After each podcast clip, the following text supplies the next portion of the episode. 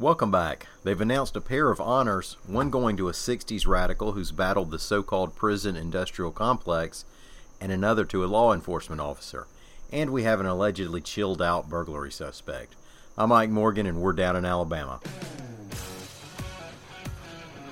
The Birmingham Civil Rights Institute will award the 2018 Fred L. Shuttlesworth Human Rights Award to Birmingham native Angela Davis, reports Jonece Starr Dunigan.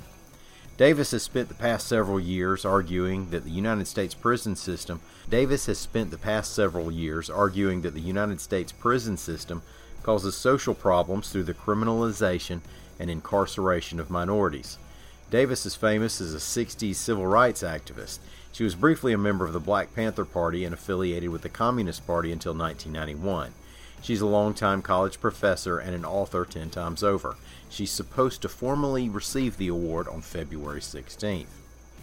AL.com's Carol Robinson reports that Shelby County Sheriff's Captain Clay Hammac, the commander of the Shelby County Drug Enforcement Task Force, has been named one of law enforcement's top 40 under 40 by the International Association of Chiefs of Police.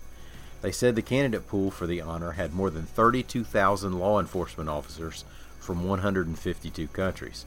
The honorees represent 11 countries and 22 states. Some people in Alabama are really chilled out, even folks who have a pastime that might seem from the outside to be fairly stressful, a pastime such as, say, burglary. AL.com's Ashley Remkus reports that a man in Limestone County was nabbed for allegedly breaking into a home even though he was really chill about it. Here are some details, all according to investigators. Tyler Keefe Love, they say, spent a bit of time inside a woman's house while she wasn't there. Reportedly, he took a bath, washed some clothes, clipped his toenails, so at least he was a clean sort of fellow, and cooked himself up a sandwich of onion, eggs, ham, butter, mayonnaise, and cheese. They said he went through the woman's cabinets, drawers, and jewelry boxes. I think they mean like chest of drawers, you know. Anyway, the woman made it home and said, Hey man, what are you doing in my home? The perp replied, Washing clothes, Grandmama, which, under the circumstances, was as good an answer as you could expect.